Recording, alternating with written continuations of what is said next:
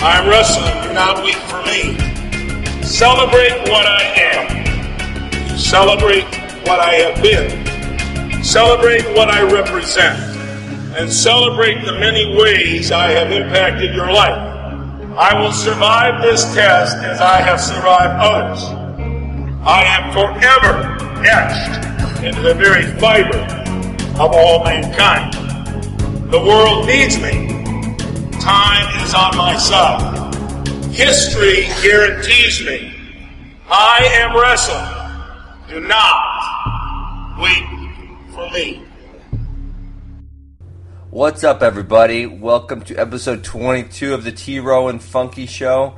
I'm your host, Ben Askren, as always, with two time NCAA champion Tommy Rowlands, and brought to you, as always, by Defense Soap. Defend what you have built.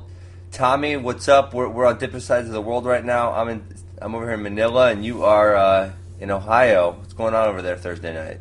Nothing much, my brother. I'm hoping the audio is way better than last time. I apologize to our viewers.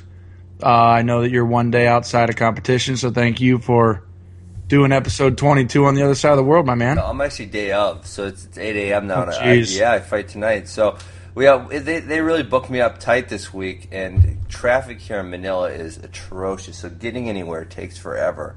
Uh, Mm-hmm. Yesterday I did some morning shows, and then uh, it, it was 11 miles away. And getting back to the hotel from 11 miles away took us two and a half hours. Jeez, my man. Well, that's why we're filming so late to Yeah. let our viewers know we we had a bunch of little uh, media obligations Yeah. over on the other side of the world. So Yep. So uh, now we're here. We're here. We're here, and it's it's a good. And I'm excited. Um, obviously, we're talking about the Olympic team trials, and I was excited. I know you're excited that we didn't want to just skip this week. It wasn't like we had nothing to talk about. We were going to skip it, so we we Absolutely. had to do it. So, for full disclosure, Tommy was there at the trials, and I was um, in Singapore. So, you know, I stayed up really late, and I, I got to watch all the preliminary front side matches for the most part. And then by the time I woke up, I got to watch some of the finals also. No wrestlebacks, though. insane Olympic trials. Um, I have wrestled in the previous three, 04, 08, and 2012. So, and I didn't go to Dallas in 2000. So it was really my first Olympic trials as a spectator, and just incredible matches, start to finish. Plenty of scraps right in the first round, all the way until the finals. We got plenty to talk about, and then in an effort to have full disclosure again, Ben, I think we should only stick with freestyle and put the disclaimer out there that it's no disrespect to the women or Greco. We just aren't educated enough to speak on it. Sure, I'm fine with that. Okay, man. So, from your vantage point, because we have not spoken, what you know, we've texted a little bit, you know, but we have not spoken. What is your impression of the trials overall? Uh, I mean, I think the biggest news to me was that we had two nine seeds win, and that's like I I looked back through the trials, um, the past handful of years, and like, the, and I, I didn't have the seeds in front of me. I was just reading the winners, right? But Right. I don't think there was anyone below a three seed that was winning that I could that I could see Yep. anywhere, you know. And usually there's just there's just not a lot of contenders. I you know I don't know what to say. They just it doesn't go that deep, and so for some reason this year there was a Hey Ben, when, what were you seated when you made the team in 08? I was one, but I finished. you won the Open. Well, yeah, I finished fifth the year before, but then I started beating Yeah, everyone. so 07, 07 is where you kind of, you know, you, you made a you made a quick transition though. I do remember that. Well, that was the first time I made 74 kilos, so that was hard for me. Um, and then in in the fall, I started beating everyone. So by the time I went to the U.S. Open, I was the third seed, and then I won that. And so then I was the one Right. seed going into trials. Gotcha. Yeah. But yeah, the, and there's been other guys like that that have been a little lower and then, you know, bump up. But at, literally at the time, the end of the trials, uh, you know, I couldn't find anyone that was that low of a seed. And, you know, Jaden, I think, is one case because he's never wrestled anybody. Um, it- He's know, a nine seed, and nine. we're gonna we're gonna get to the story. yeah, it's kind but of it's a- crazy. It, it's you knew how talent, you knew how like you knew it just wasn't as much of a shock to me as Molinaro. I agree. And Molinaro, and I said the same, exact, same thing. Molinaro was a shock. He lost to almost everybody in the bracket. I mean, Molinaro literally, he lost to was everybody. not a shock. Yeah, Not- he wasn't a shock, Ben. He's a total shock. I mean, like mind blowing shock. Yeah, yeah. I mean, yeah, he is because Like I said, he literally he lost to Tommy. I went through with my, my brother because my brother was texting me about it, and I'm like, Max, he lost everyone in the. He lost to Metcalf, he lost to Pico, he lost to Oliver, he's lost to Stieber, he's lost to Humphrey. I mean, he lost to everybody in that bracket, and then to, I mean, so you're thinking you got to win five matches to make the team, right? Yeah. And you've lost everybody. How are you going to go win five in a row? And he did. He did it. Somehow he did it. Well, he won five out of six, but I get your point. Oh yeah, you're, you're right. Five out of six. Um, it was amazing, and then to see him knock off Metcalf, Pico knocks off Oliver, uh, Humphrey knocks off Kennedy. At the time, there was a 40 minute window there where after the quarters and prior to Logan's loss in the semis, like this is Stieber's Olympic team to lose. Yeah. It's Yeah, Olympic yeah. spot to lose. So, you know, I mean, I'm sure he's heartbroken by it, but, you know, everybody took L's in that. Everybody that could have made the team, before, you, would have never counted Frank Molinaro as a guy that could No. could make the team. I mean, I So anybody I that I had- think we did. I think you can probably listen to our Oh, last yeah, that's, that, yeah, that list of four or five guys. I think we went all got- honestly. I, I think we went all the way down to if I if I remember, I haven't listened to it. I think we went all the way down to Pico at seven. I think Yeah, we gave Pico a shot. At least I did mentally. I don't know if we did verbally, but I gave him a shot, and he obviously came darn closer than anybody. Mm-hmm. Um, but just amazing. But why don't we? What do we want to start down and work? Our, want to start at the top this time? The heavyweights their due and work our way down? Or Um, sure, whatever you want. Yeah, let's go heavyweights. you're, it seems like it's eight in the morning or something where you're at. Eight it is eight in the You got to wake up, bro. I'm ready. Come- I'm ready. Focus. Normally, normally we tape. It's like ten thirty Central Yeah, Time, all nine thirty Eastern. up. I'm, I'm a- I'm a I'm a little tuckered out. Now it's eight p.m. Eastern. I'm ready to rock. My kids are still upstairs, and you're just Uh, waking up. My heavyweight's the least interesting of all of them. By a You want to start? You want to start with the juiciest or the least juiciest? Your call. Your call. You're Well, the one let's that's go, let's, silent. go, let's go heavyweight. Heavyweight Tervel wins. Okay. Not much to talk about. Not much to talk about. Um, he did a good job. Very workmanlike. Two-time Olympian. Great guy. Love him to death. And there's a lot of other he- heavyweights I really like. So, yeah, let's let's let's not uh, waste any more time. I mean, he's he's Sure. the man, and he did what he was supposed to do, and there you go. All right. Um, 96. 97. 90. 97. 97. I think we were both right on our predictions. We both picked Snyder. I said it would be interesting, and it was. Yeah, Var- Varner made him work for it, right? made him work for it. Um, you know, even in Varner's win, and it's hard to talk about some guy that beat me off the Olympic team in a in a way that you know is slightly incriminated. I think Jake Varner's great, obviously, but in in his you know obviously it goes without being said, but at any rate, even in his win, you saw him wearing down as that match ended, Mm-hmm. and I still was picking Snyder even in the loss. If that makes yeah. any sense. Yeah, no, it makes perfect sense. Um, I mean, it was 4 to 4, so it's not like he, he beat him up or nothing. Yeah, and it's not like Snyder wrestled bad. He wrestled good, just not good enough with the rules, with the way they are. So, kudos to Jake Varner for for sticking it out another quad. I think that's good for, for our sport. Um, I think we're sending the right guy in terms of who has the best chance of doing damage in Rio. And Kyle Snyder, 20 year old reigning world champion, now on the Olympic team going to Rio, did an awesome job. Yeah, definitely. And Varner didn't have much trouble in the tournament. He got he got through that pretty easy. Uh, He did. You know, wins 11-0, 4-0, 6-0. Um, yeah, so no no one really pushing him in that tournament. And then obviously uh, gets the finals. Like like you said, I had the same I had the same feeling. He wins uh, he wins the first match, but it was tight, and you know you just knew Snyder was going to keep bringing the heat and keep getting better and Yeah. better and better. Right, right. So Kyle Snyder's an animal. It, it's I feel bad even skimming over a 20 year old making the Olympic team, but Kyle, we've known about this about him for the better part of a year on how good he is at the world level. But the next weight class, that's pretty baller segue, by the way, for a rookie um, podcast guy. Um, but the next weight class, Ben, and I'm going to let you go, baby, Sure. because you called it. Yeah. I did not. I actually picked a guy that got wailed on by your pick. Um, and I love you, Jake.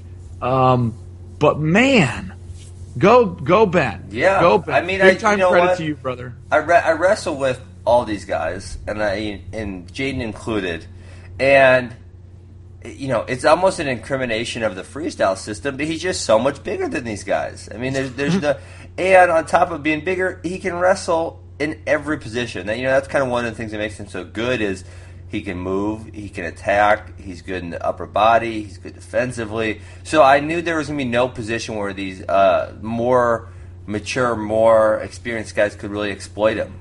Right? They were gonna have to beat him straight up, and so.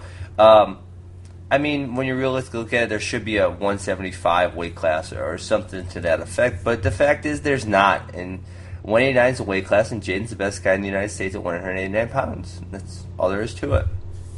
No doubt, and and we could go on and on about this, and we probably should a little bit about the weight class, the dynamics, Taylor versus Dake in the semis, the interesting match that Dake had with Richard Perry, the wrestlebacks with Taylor versus Herbert, Jake's performance but no story is better than Jaden. J- Jaden. I'll give him. I'll, I'll. Does he go by Jaden? Mm-hmm. It should be Jaden, but since he's since he's going to go to the Olympics once he qualifies the weight, I'll I'll call him Jaden. Yeah. Anyways, this guy, okay, freak athlete, um, incredible wrestler, great guy, multi talented, phenomenal voice. Sidebar there. Um, the guy's incredible, and aside from all of his, you know, wrestling uh, skills and the things that he showed this weekend at a new level for him, the thing that impressed me the most is that I think Kyle Dake is quite possibly the the fiercest, grittiest competitor that America has right now. And I say that I'm not saying he's the best. Jordan Burroughs is the best, hands down, and Jordan Dur- Burroughs is in the top three for grittiest, fiercest competitors. But Kyle Dake is a guy that gets up for every match. This is a man that was going for his fourth NCAA title and chose to go up and wrestle David Taylor, the only guy that had a shot at beating him. He always brings his A game. He's always scrapping it out and duking out. And to see a college kid, Jaden Cox, at a level that he's never competed at, go in an ultimate slugfest in the finals of the Olympic trials with Kyle Dake after beating guys um, that you know people maybe didn't think he could have beaten or he never really had proven that he could beat, and then to to focus his energy and take on a guy like Dake and win in three matches mentally. What I learned about Jaden that I didn't know about Jaden is how mentally strong this person is. Mm-hmm. Um, and I was thoroughly impressed with that because I and I know Kyle Dake's undersized and stuff like that, but just for him to stand toe to toe, eye to eye with Kyle Dake and bring the heat and come out on top, it really, really impresses me. Yeah, hundred percent. And um, I get you saying. Dake had a battle first, or it was quarters, not first round. Um, Richard Perry, and I'll tell you what, my, my high school coach who was at the event texted me and thought uh, he thought Richard Perry got screwed over uh, pretty hard. He did a little bit, but not in a, his, well. His but, reasoning but was. Well, let me give you his reasoning, and then you can you can say what you think. His reasoning was that off of that double leg sequ- double leg chest lock sequence, where I believe they did go two and two, is that Dake's butt hit out, and technically by the freestyle rules, which is a stupid rule, but is a freestyle rule, once the butt hits out, you can't score any points. So he thought it should have been two nothing plus the challenge point is what he thought. Yeah, and I don't disagree with his interpretation.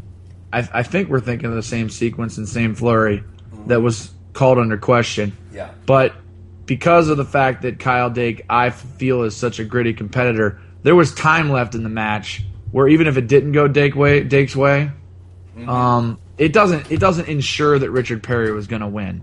All I'm saying yeah, is that right. that bad call, which very well could have been a bad call, wasn't the difference in the match. It was the difference in the complexion of the match, which is fair. I think it's a fair comment. Sure. I thought it was a tough call. Sure, I can see that for sure.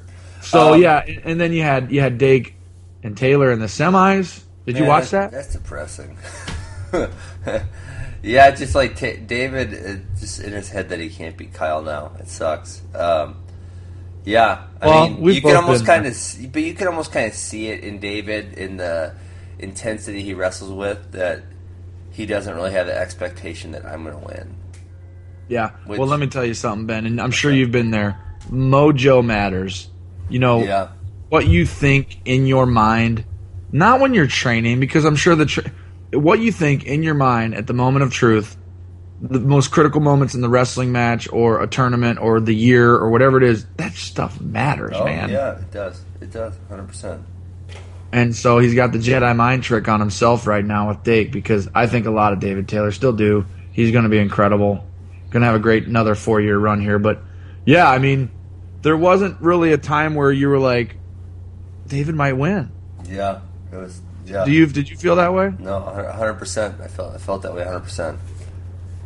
Um, I will, I will say that if you give David Taylor four more years and you give Kyle Dake four more years, if they both choose to stay up, David Taylor can grow into that weight class. yeah, and Kyle will probably be the other weight class.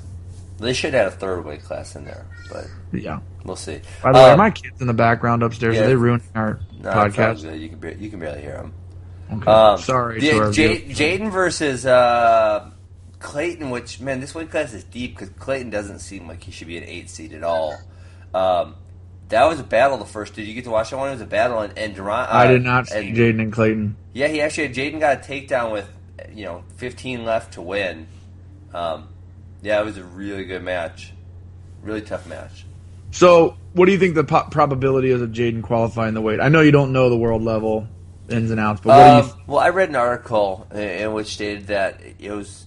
It said at 65 kilos, there was still quite a few of the top guys that had not qualified, but 86, there was pretty much the majority of the best guys had all qualified, so there weren't very many really, really tough guys left in the field. Obviously, that's going to play into it. So, um, you know, and, and with the unbalanced, unseated brackets, that's what you're going to get sometimes. Sometimes it's going to be seated correctly or, you know, randomly drawn correctly, and you're going to get all the better guys getting all the qualification spots, and sometimes it's going to get drawn stupid, and you're going to get, you know, a bunch of guys who don't, I don't want to say don't deserve, but normally wouldn't win if you put them in a regular seated format. I agree. And the other thing that I would say is, even if it was a tough road for Jaden, which I do think he'll qualify the weight, especially after watching him last weekend, but his style, um, the way that he wrestles, is like European style kryptonite, and It is. It really is. And and I would have liked him to qualify the weight more than maybe someone else that would have made the team over him. I would have said, well, Cox has a better shot of going in there and mowing through all these Mongolians and everybody in Eastern Europe than than someone else in the weight. Um, I'm not I'm not even naming names. I'm just saying Yeah. that I I like his style internationally, and um, I think he's going to get it done. Yeah, I, you know what? And I actually talked to Coach Smith the day after the trial. It might have been the night of the trials. I, I get, I always get messed up over here. Sometimes, like you know, it's the morning here and it's night over there. But because I'm talking, Yeah, I can people, tell by our text. But it's, it's like when we talk about what time we're going to record, it's like a negotiation or something. Huh. well, what, when you talk, when like I'm talking to other people, and it's their night. Then I start thinking it's my night. You know, but it's not my night. It's my morning. Yeah, so it's terrible. you get all messed up. Um, Jaden didn't have, as of Sunday when he made the team, he didn't have a passport, and he'd never been out of the country.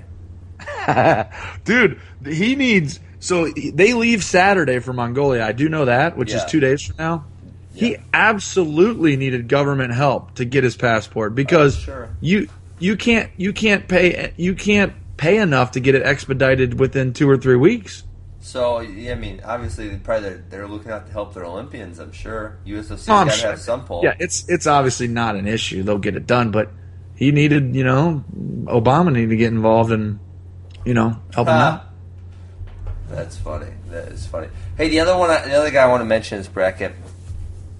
I thought Keith Gavin looked. You know, like I said, I only watched front side. I thought Keith Gavin looked really good on the front side. He he beat up on Ed Ruth and. Um, and you know him and Jaden was a battle, and you know Keith's getting a little up there. I think he's 31 now, so uh, that was good to see him still get in there and scrap so hard. Yeah, I can't believe I didn't bring him up. I trained with Keith every day for, um, you know, the better part of two years at the RTC, and yeah, he did have a great tournament. He did wrestle real well. It's funny. Um, I forget who he was wrestling. Uh, who did he have? Um, who who who bowed him out in the championship side? Jaden. Was it Jaden? Yeah, Jaden in the semis. So when they're out there wrestling, I was sitting next to my buddy Jesse Lang, who's my partner at Rudis, and I said, "Hey man," I said, "You see Keith Gavin out there?" He's like, "Yeah." I said, "As crazy as it sounds, when I was going 211, he and I would work out together, and he's a small 189 pounder. I'm a big 211." Mm-hmm. I said we would work out together, and obviously because of my size, I would do better against him. I said, but at least once a day, at least once a day, Keith Gavin would take me down in ways that were so embarrassing. like it would just it would make you feel like you're the clumsiest person on planet Earth because you know he has all those short drags and everything that he's always he's he's just a, a tricky wrestler. So, anyways, funny little sidebar about Gavin, but love the guy, did a great job. You know, the Olympic trials Ben are so spooky.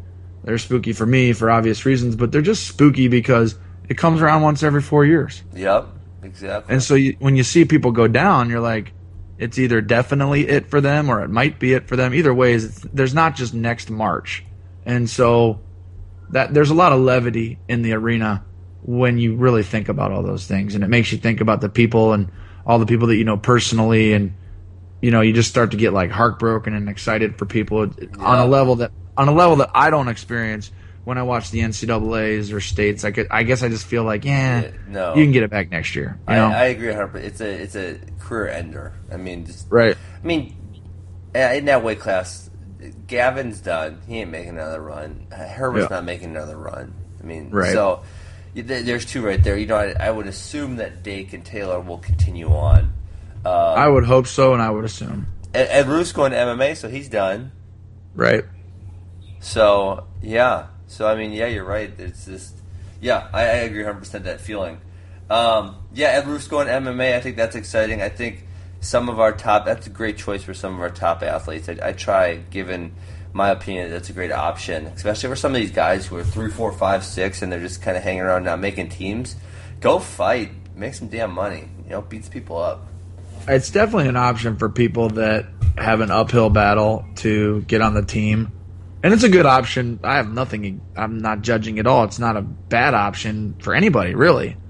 But um, but with Ed Ruth, he's a guy that that could have, if he if he made his mind up. I mean, it's conceivable to see him hang up multiple multiple world medals or not.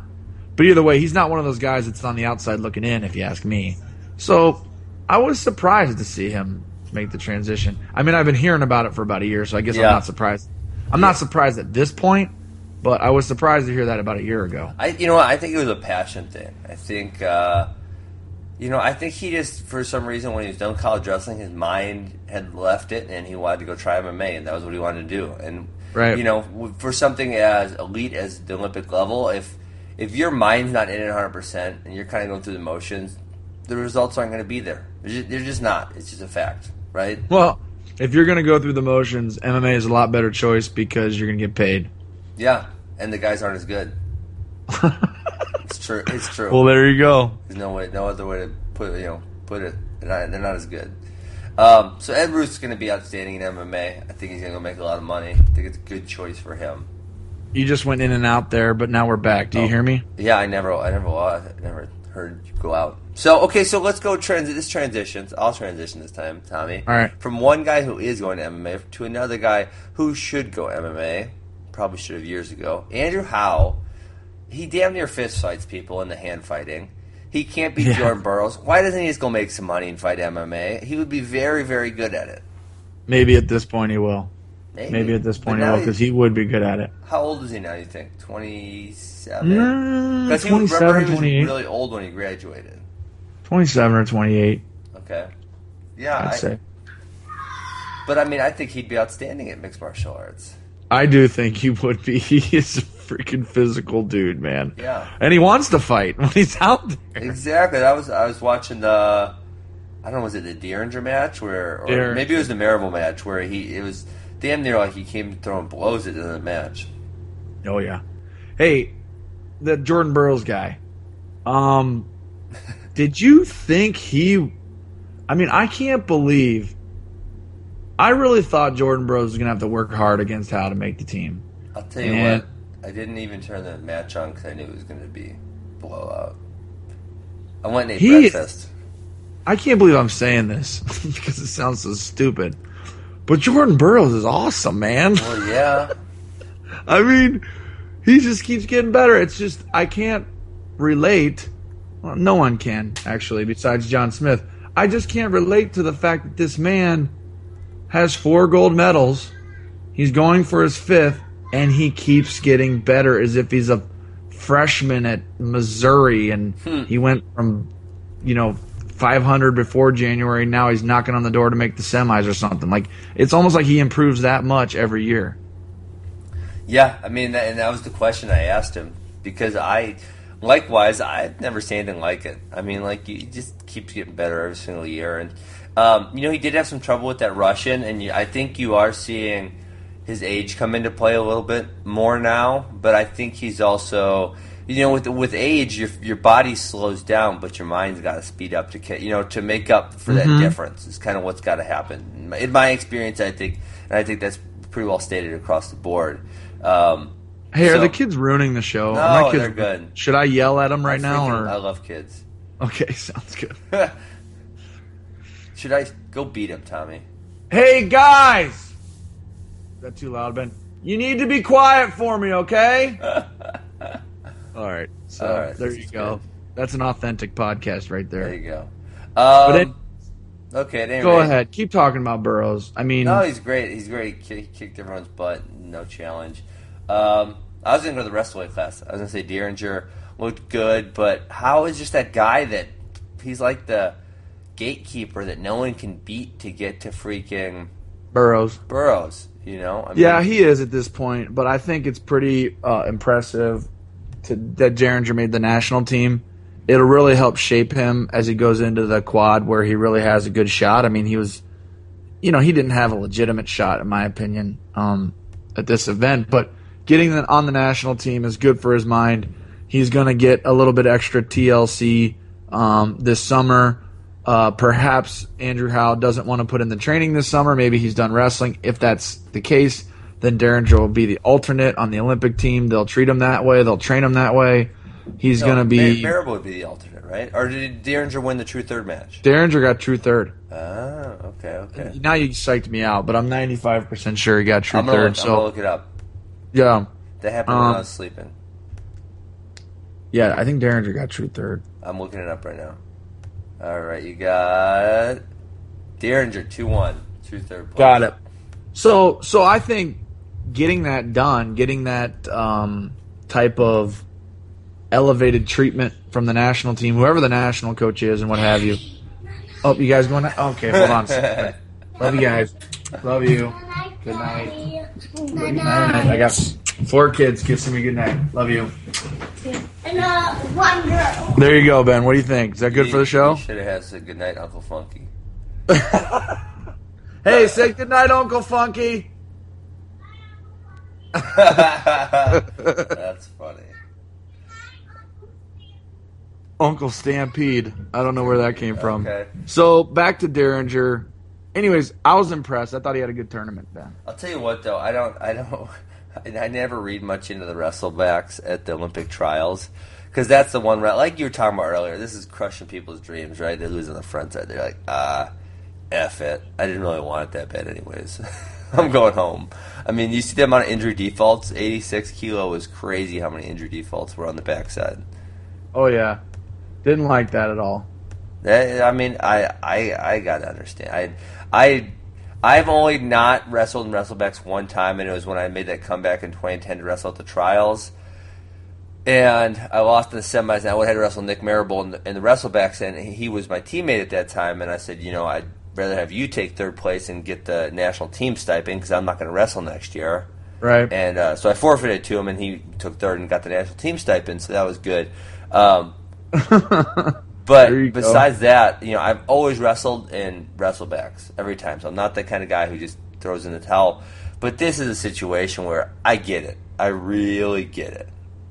I understand why they're not wrestling the wrestlebacks. I get it. Um, I understand, but I feel like you know, wrestle the way you've always wrestled. You know, approach the sport the way you've always approached it. You know, but yeah, at the same time, I can understand. So, I guess we'll leave it at that. All right, so it is good we went this way because now we have the two most interesting brackets for the end. So we got 40, uh, 145, 143, I was call it 145 still. 143, 65 kilograms. Um, Frank Molinaro, I, I don't even know what to say. Don't even know what to Well, I don't know what to say either. Anybody that, that, that picked him to make to win the trials is They're unless lying. you're Frank They're lying. Or his family, even if you're Cael Sanderson, you're full of it. If you're telling me you picked Frank Molinaro, Yeah. what do you think? I no, I agree. Um, one thing I did want to bring up that no one no one had brought up about Frank yet is what's with that freaking haircut? It's terrible. Terrible. I didn't see anyone It's- talking about it. It's terrible. And you've had some funky hair, Ben. So I mean, it's like Terrible. you've had some hairdos before, and this is you know Jersey Shore hair hairdo. seriously bad. But let's stop talking about that and start start talking about how well he wrestled. I mean, this guy. You know, it wasn't a one off. I mean, the, the turn. You know, you can say what you want, but that's why you go out there and wrestle. And you know, beating Metcalf and then losing to Stieber and then getting fifth, that's a one off, right? Mm-hmm. Beating Metcalf and then and then getting on a roll and and you know maybe knocking Stieber off, but having Pico dispatch you, you know, eh, it's, nice little run. But what he did, uh, who did he beat before Metcalf? By the way, he beat someone. Kelly kicked Kelly Yeah. Russell's butt. So, I mean, it wasn't a one off, in my opinion. I mean, it, it, I didn't predict it. I didn't see it coming. Admittedly, I had no recollection of even considering him. But yeah. that event for Frank Molinaro was not a one off. He got it done. Yeah, I, you know, I went back and I looked at the the past few year opens results, and it's just like, yeah, there there was nothing that was pointing to this. It wasn't like he was getting better. He did have a good finish in 2014 at the trials. Mm-hmm. Um, he had a good finish there, but he beat remember he beat Humphrey at the last second in the right, right. third third place match. But you know before, and then he was fifth at the Open that year, and he was fifth last year at the Open. There's just nothing pointing to this happening. Absolutely. So I mean, I don't even know where to start. I mean, he he slayed every dragon in the weight class that he could have possibly touched on his way. The one thing, the one comment that you know, because on my, on my Twitter feed, I have some wrestling people follow me, but I have a lot of MMA people follow me also. And the one comment a lot of people make those, uh, which I don't know if you realize this is, he he only had two wins on the day. He had two wins, he had one loss, and he had three ties. I do notice this And stuff. uh, which is obviously not that's not an incrimination of Frank. That's uh, an incrimination of the stupid UWW rules. But uh, so yeah, so I mean, whatever he got, he got it done. It was close. I think. Uh, I do think after looking at the list of guys that'll be in Mongolia and then the following tournament in Turkey, he unfortunately he might have a tough time. Yeah, but he could maybe he's going to surprise us. Um, I hope he gets it done. I think that um, you know J'den Cox has a European kryptonite style, and I don't think that about Frank Molinaro. And then he's wrestling in a tougher weight class. So I mean, it's all about the United States. Once we get a guy, once once our guy is picked. So I am a giant Frank Molinaro fan, um, but I think it's going to be tough sledding for him. Yeah, hundred percent. Um, so, what do you think about Pico in his first two matches? I think highly entertaining. So the first one he goes down, he went down nine nothing to Ness, comes back and So- wins twenty nine, and then and then right after that he was losing to Oliver, and he just I thought he broke Oliver. So, full disclosure, I was not in the arena for the Ness match, and I was mat side for Pico Oliver. So, so I had uh, two different vantage points. I didn't get to watch the, but down nine nothing. I think Jared Lawrence was in the back in the warm up area. I think he told me that not only was he down nine nothing, but Ness had a gut locked up Oh really? for the tech for the tech. Yeah. So that's about as close as it gets, and he wins twenty to nine. And then yeah, I watched him wrestle um, Russell, and kind of like the Snyder Varner series, not the Snyder Varner match, but Sneer series. I actually kind of thought Pico was going to win for the better part of the match, even when he was losing. Just felt like something was going to happen. Um, uh, Va- uh, Oliver gradually wore down. It's just every minute he was a little bit worse than the previous minute, if that makes sense. Um, but yeah, he wrestled incredible. Wrestled incredible and beat Oliver. Yeah, uh, I, you know, he was kind of on fire. Obviously, Reese wasn't himself in the semis. Uh, Yeah, I, think it, I don't know what he did. Obviously, I wasn't there. It looked like he hurt himself in the final bit of the Jimmy Kennedy match. He Um, did. He was. He was not.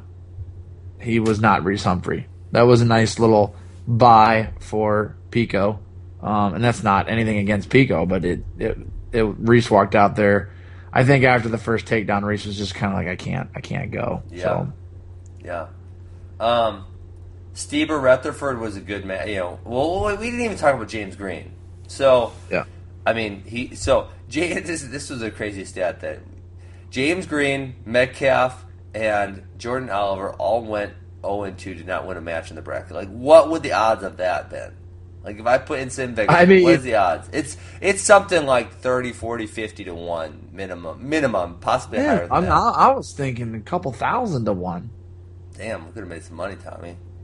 Well, just just think about those three guys going 0 and 2. Yeah, it's shock, shocking, totally shocking. I mean, Green, Bizarre. Green obviously is a victim of, the weight classes. I, I feel like, I feel like I can say that. Um, looks like this is too just too small for him. Wouldn't you say? Yeah, I mean, I've been there. I guess I I felt like I was a tweener too, and um, you know, you've got to you got to wrestle that weight class a lot, a lot, a lot. If you shrink your body and atrophy your body, Ben, as you would laugh at me when I said that Yeah. last step, but it, you just don't shoot down and shoot back up and feel good the next day. I mean, it's it's a process. I think it's very scientific, and I think he did his best. He did the right thing. I would have rather gone down than gone up to wrestle my big brother Jordan Burroughs, who beats the whole planet. Um, but it didn't work out. It didn't work out. So, Yeah, it was the right choice. You're right, 100 percent the right choice. But and he probably did all the right things. He probably did everything right or as best he could, you know, and it's just not in the cards. You know what I mean? Yeah. I guess I'm agreeing with you. He's a victim of the weight class deal. freaking UWW. So I'm sure he'll go back up to 154. It'll be it'll be very interesting next year out of this bracket to see. Let, let, you know, let's do this. Okay, Tommy, let's do this. I can see Logan Stieber wait, going down. wait, let's go. You get you get four choices: down, up, the same, or retire. Metcalf, Retire. retire. Molinaro, Same. same. Russell, Down. I think he's gonna retire. I think he hangs it up. He's he's got to be what 29 now, 30. Yeah. Yeah. I say he hangs it up. Okay, uh, Stieber Down. down. I agree. He's got to go down. How about Futrell? Well, I would say down, but when I see him, he's like built like a brick shit house. He- So he's wrestled the weight class below, correct? yeah, he just looks huge. But yeah, he should go down if he can. Okay. Uh, Zain, s- same right? Same, same. James Green up. Up, Kennedy. down. He see he's a guy to me that's wrestled. He's wrestled that lower weight class before, but he And sure made a doesn't. world He team? sure doesn't look small. He does No, he not. I doesn't. mean, he doesn't. When he, when I'm looking at him next to these other guys, I'm like, oh, he's he's a different weight class. Yeah. He- you know, it's not like that. Right. So he kind of looks like he looks like he's filled out at 65. I don't. I don't know. I don't know him well, so I don't know if that's a fact. But he sure looks to me like wow, he's filled out at 65 kilo. Right. But maybe I'm wrong. Maybe it goes down. All right, Dean Heil. Um, Same. same, I'm guessing. Chamberlain. Yeah. I bet he hangs Uh, it up Yeah, hanging up. because he's he's pretty old now. I mean, Yeah. not as old as me, but he's getting up there. Uh, How old are you, Ben? I'm 31, gonna be 32 this year, but I'm really young for my grade. So some of these guys who may be a grade or two younger than me are not, you know, too When much. was your birthday? July 18th. It was in the summer. Oh man, dude, I was June third. I thought I was gonna be younger than you. Yeah, for the grade, it, it makes a difference. It's really annoying. Yeah, I was seventeen at my high school graduation. So, so were you? Damn. So yeah, I agree. That makes a difference. Mhm. Big difference. Um, okay, so we got uh, Reese retiring. You you would actually know the real answer. I'm gonna guess. I don't I actually don't know, but I think he should retire. Not because he's done, but just because he's got two kids. He's been on a couple world teams, and he's def he's absolutely a tweener. Like Logan is maybe a tweener. Reese is a tweener, and I think you should hang it up because of that. Yeah, I mean, you know what? He's He's he's great, he had a great freaking run, but you're you're right. He's getting older, and I think the thing that a lot of these people look at right is they're not saying how am I going to do next year, right? They're saying how am I going to do in 2020. Well, That- that's that's what that's. Uh, I mean, if if I, and I'm sure you're you're the same way, Ben. I mean, you probably would have wrestled more if if the Olympics were every year. Yeah. you know, I mean, I 2012, I I didn't feel old. I just knew that by the time I got to 2016, I probably would be. So I stopped. You know what I mean? Yeah, And I think that's what they're trying to bet hedge that. You know what I mean? that's and that's exactly it because no one. That's what every you know everyone's shooting for the Olympics. They're not you know the world team. If you make those on the way, that's great. But the Olympics you know hold such a higher status uh, for everybody. So I Sure think I think that's what you're looking at. All right, so you're saying I'm thinking Reese is retiring. You're thinking probably I'm thinking- also. Yeah, and the other thing is Reese is just a pretty diverse, well-rounded guy. He's got plenty of options too. So some guys wrestle because they don't have any other options. Yeah. Reese, Reese is not like that. So All right, uh, Aaron Pico. In the, at the ripe age of 19, is he going to retire? I heard he's done. I heard he's I done heard- too. He's going to go fight. I heard no way, no how is he going to ever wrestle again, and that blows my mind. Yeah, it's, it's almost sad and disappointing for well for Team America and for us just to see his development. say. Team America? Team America, f yeah. okay. Uh, Yeah, man, I don't think that's good for his MMA career either. Nah, I, I would say it's if he wants to be good at MMA, it's the proper time to transition. He's I mean, I was I was twenty He's less marketable. No, he's not. I think. I mean, you're gonna wait four years to put an Olympian on your title. You know how many fights he could have in four years?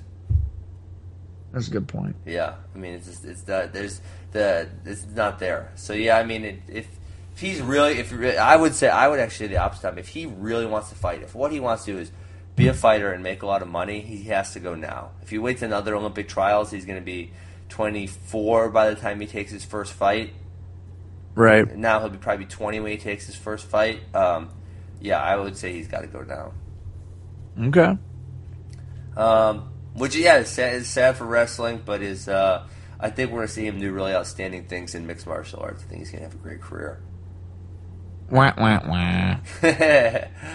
Those idiots who go over to MMA, they don't know what they're Uh, yeah. Come on. Um, all right, Jason Ness, retire. Uh, he's older. He, he's not older, but I don't know. Maybe go up. He's fun, man. It's fun to watch. Yeah, he is. I don't, I'm gonna go with. I think he's gonna retire. And then lastly, Jordan Oliver. What do you think about him? He should stay. I think he's gonna fight. Really? That's what I've heard. I mean, I, I don't know Jordan, so I don't know that it's a fact, but I have heard that he wants to fight. Wow. Crazy, right? It is crazy. Well, I mean, smart. You know, honestly, they see how much some of their buddies are making. They're like, "Damn, I want to make some of that money."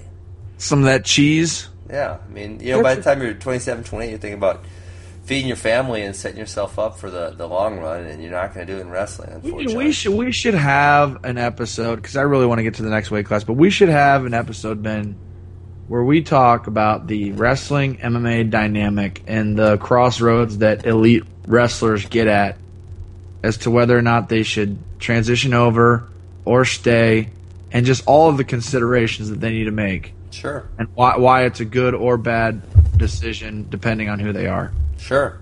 Yeah. You think you think people would like to hear that us talk about that for like forty minutes? I think the wrestling homers would be like, "That's stupid. Everyone should just wrestle, even if they're only making thirteen thousand dollars a year." Deal with it. That's part of the amateur Olympic experience. Half these knuckleheads don't even realize that the Olympics is not amateur anymore. That wrestling just doesn't have a lot of money in it. Yep, that's right. So, and there's nothing glorious about. There's nothing glorious. That's it, it, they've kind of like. What is that noise? Did you hear that? I yeah, I I'm hear not it. sure what that is coming through now. Um, but uh, there's like the, I actually read this book that's very anti NCAA because of all the regulations recently, and um, obviously I've read you know like Prefontaine's books is when there was the Olympic Committee was getting pushback about the amateurism of athletes, and it's really funny how those two bodies were able to glorify this image of the poor athlete who's striving to achieve his goals, right? Oh yeah, But being on both sides of the coin, making a lot of money doing what I do, and not making a lot of money doing what I do, right, in wrestling and then in MMA, um, there's nothing that's any extra glorious about not making money. It's just you're not making money. It sucks, you know. so you you know you're going in the gym, you're working hard, you're scrapping the same way as if you would if you were wrestling, not making any money. So um, I, you know the the uh, the Olympic Committee and the NCAA has done this great job of this myth of there's something more noble, there's something more glorious about uh, an amateur athlete who's not making money. You know, never mind the fact that they're the ones who made up the definition of amateur, right? Right. So I, that's another topic. I, I could We get got to do another topic because I want to go deep on that. All right, maybe next week after my fight we'll talk about it. Let's do it, man. Okay. All right, next weight class. Was the most fun one of the most fun one of the tournament, right? Um, and rest- then the wrestling the- was was had the good. most blowback also. Well, yeah, I mean, we know what we're going to talk about mostly, but but let's just do the wrestling here. I mean, Garrett beat Ramos. If it weren't, Oh, don't- that was just it was so ridiculous, Tommy. I was on that side for that. It, you know, the call wasn't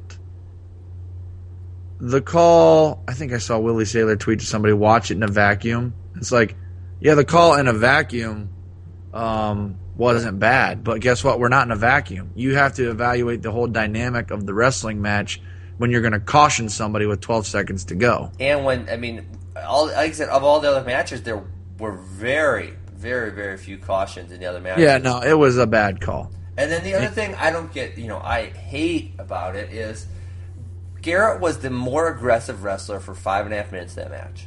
And then Ramos says, and even the takedown Ramos scored was off of Garrett's attack, and Garrett didn't finish properly, and, and Ramos was able to score the takedown, right? Yeah. And so he's the more aggressive wrestler. Um, and now Ramos says, "Oh shit, I'm losing," so he starts shooting. And Nahshon, you know, is down blocking and circling. It's backing up. But what is the difference between that and down blocking, holding someone in a front headlock and not moving? Right? They're both Right. they're both avoidance of action. They're both situations where the offensive guy can't do anything. But you know, because you like one more than the other, that that gets penalized. It's just so so ridiculous. Or you feel pressure from the crowd, or both. Yeah, I mean, yeah, Yeah, it, it was it was a bad, or it was just a bad call. Either way, it was a bad call. I mean, I'm not going to try to make it more than it is. It was just a bad call, and that really did decide the match. it did, hundred percent. It wasn't one of those Richard Perry Dake calls. It was like, no, that was the match. Mm-hmm. And then Tony Ramos proceeded to make the break sign with Rob. Ah, so like- dumb. Yeah, you, you really, you really broke Garrett. I mean, he was cruising to a victory, and the ref gave a, a stalling call. He, he, there was no quit in Garrett whatsoever. No quit. And Yeah. to Tony Ramos's credit, there was no quit in him either. But it's just bizarre. Anyways, um, on the other side, you had Dan Dennis. You had Dan Dennis running through the weight class. Wait, you wait, Tyler wait. Graff. We're not One talking. of- Oh, okay. You're not going to talk about Ramos versus Coleman Scott. Oh, I want to get over that. I'm just Okay. kind of trying to. We don't want it to be all about Ramos because at the end is the crescendo of our podcast is definitely going to be about Ramos. But Sure. um, Graff Techfald Tomasello. Even though I was picking Graff to win, I mean, it showed it was it was probably the single greatest example or proof to me that you know, hey, this is the pros. There's another level out there, and I love Tomasello, and I think he's going to be on the very short list of people going to uh, Tokyo in 2020. yeah. But man, this year wasn't his time, and Tyler Graff showed that. So he wrestled great, and the the match with him and Dennis was a great great match. So Yeah. got Dennis to the finals on the other side, and then yeah, the Coleman Scott Ramos match. Why don't you talk a little bit about it, Ben? Well, I mean, it, was- it was a good match. It, it's really funny. Ramos is strong defensively because Ramos scored off of um, Nahshon's attack in the first match, and he scored off Coleman's attack in the second match. And it looked like Coleman kind of hurt himself um, as he was going down, and then he gave up a real quick takedown right after they came back up. And then he took a little injury time, got his composure, and he went and got a takedown, which makes the match four to four. And I thought he realized he was losing because he had two one pointers and Ramos had two two pointers. But he thought he was winning because he had a caution, which is is subservient to the two two point takedowns. So, Yeah. Um, so he starts celebrating, and, Yeah. and the refs are like, "No, no, no, no, no!" And then they gave the match to Ramos, and then Ramos started celebrating. Yeah, So yeah, it was uh, it was crazy. I was in the rafters for that. I was sitting with my buddies, and I. This is embarrassing, Ben, but I don't know the criteria that well. Well, it's, I, So- I thought it was multitude of points, then Yeah, uh, I- I- criteria, yeah. then last scored. Is that what I thought it was? because because of this weekend and being there and and watching that match, I now know the criteria a lot better. But there's still features that I'm not really completely clear on. But anyways, at the time, since Coleman Scott thought he won, I thought Coleman won. So I was I was like, oh cool, Coleman made it. You know, he was my pick, so I'm like, oh, he's in the finals. And um and then the whole thing happened. I'm like, are they screwing Coleman over? And I didn't really know. And then I'm talking to people in the stands, and they're like, no. And I was like, oh, okay. So I guess Coleman thought he won. Hey, you want to hear a funny story? Well, yeah, I love funny stories.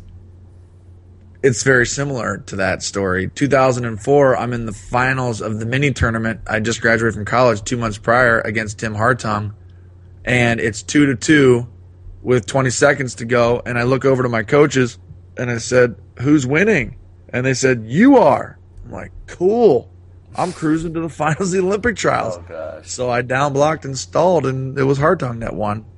What was the what was the criteria there? I forget, man. I forget, but I just know that I my coaches told me I was winning. They thought I was winning, and I forget what it was. It was just so long Yeah, ago. long. Um, Dang, Anyways. that's crazy. Um, yeah. Damn it. So who was it? now we got the finals. Rosselli?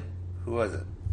Throw What's some- that? Throw someone under the bus. No, that was Kenny Ramsey and Russ Hellickson. So yeah, it was that was tough. All right, Um, so final, De- De- Iowa versus Iowa. Dennis. no, I'm not throwing them under the bus. Just- I didn't know. I didn't know. I should have known too. So Yeah. whatever. Dennis versus Ramos. Dennis versus Ramos. I mean, where do we start? Uh, Dennis kind of kicked his butt, right? Well, you got two Iowa guys, right? I mean, Sure. Dennis is a little older. Apparently, there's a big brother syndrome because Tony Ramos had not lost domestically in years, Mm-hmm. and he got he got beat twice, pretty handily. Yeah, for sure. For sure. And uh, yeah, So- big brother, big brother thing matters, hundred percent. Oh, it matters. Definitely matters. Um, so I was thinking, you know, well, before we get to the total Ramos thing, but what? Eh, So apparently Ramos and Dennis did not wrestle in the room, and I see that as a huge issue because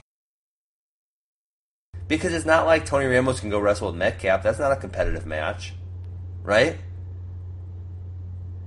He there? Oh crap! I lost Tommy. Well, I'll just keep going till Tommy. It says he's connecting, so hopefully he reconnects. Um, so, in my opinion, with these new Olympic weight classes, it makes it really challenging because I think you have to have someone in your weight class that. So, as I was saying, Tommy, I thought the Dennis Ramos. They they say they're not wrestling in the room at all, and I think that's a weird dynamic because as far away as these weight classes are, it's it's hard for you to wrestle, especially in the smallest weight class. Hard for you to wrestle someone in your next weight class. You know, so for Ramos to bump up and go against Metcalf, that's tough. And the college guys aren't wrestling freestyle full time, so I think you need someone in your own weight class to go with.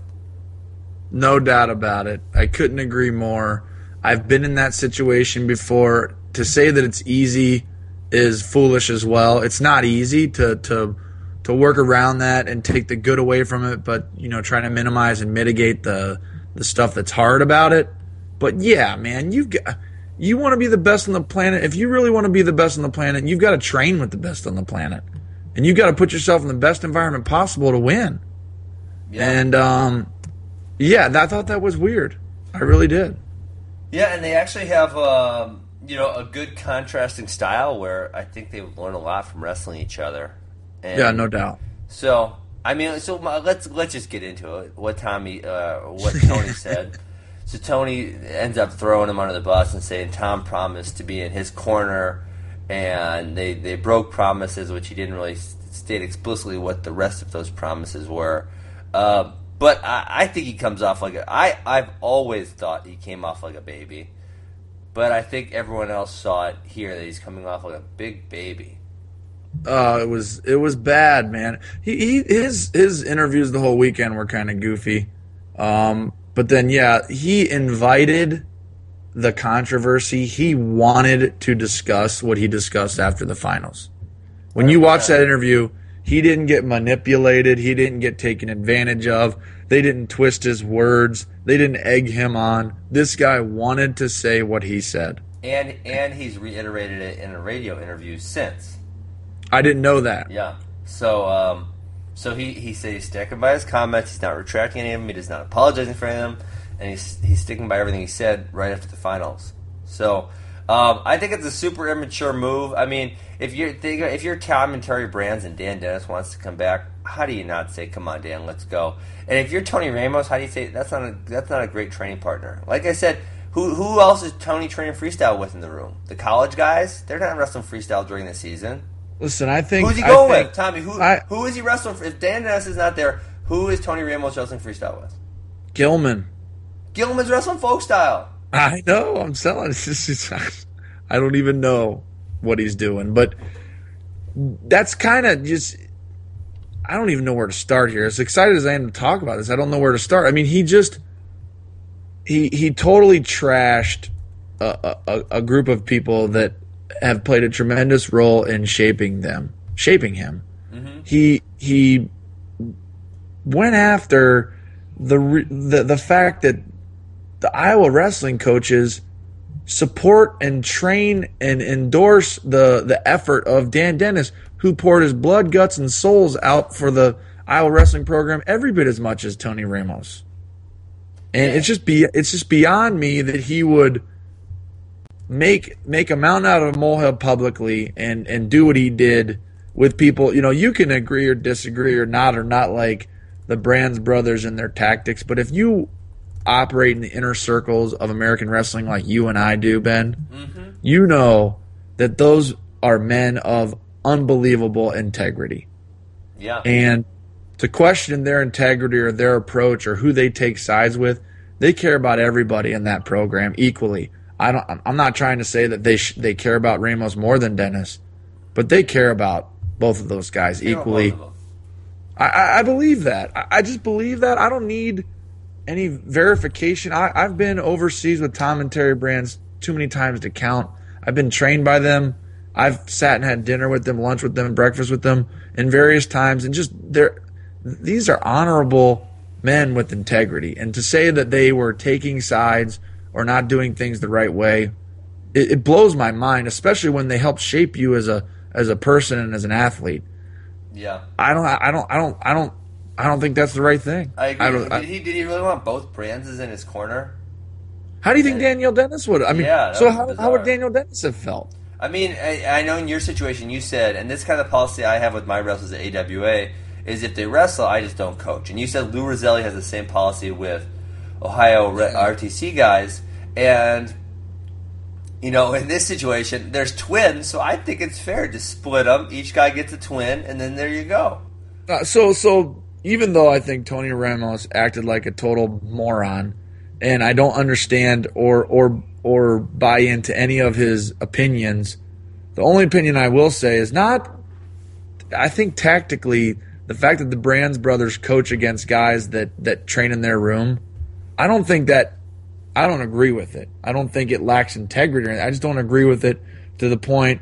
You know, Lou Rosselli says when Lou Rosselli, I, I train with Tervel. I train with JD, Reese and Logan train with each other. You've got, I mean, we've got countless examples of that. And he, he gets us together and he's done with us and he said, if and when you guys wrestle each other, you're going to need to find another guy to corner you because I'll be in the stands eating popcorn watching you wrestle.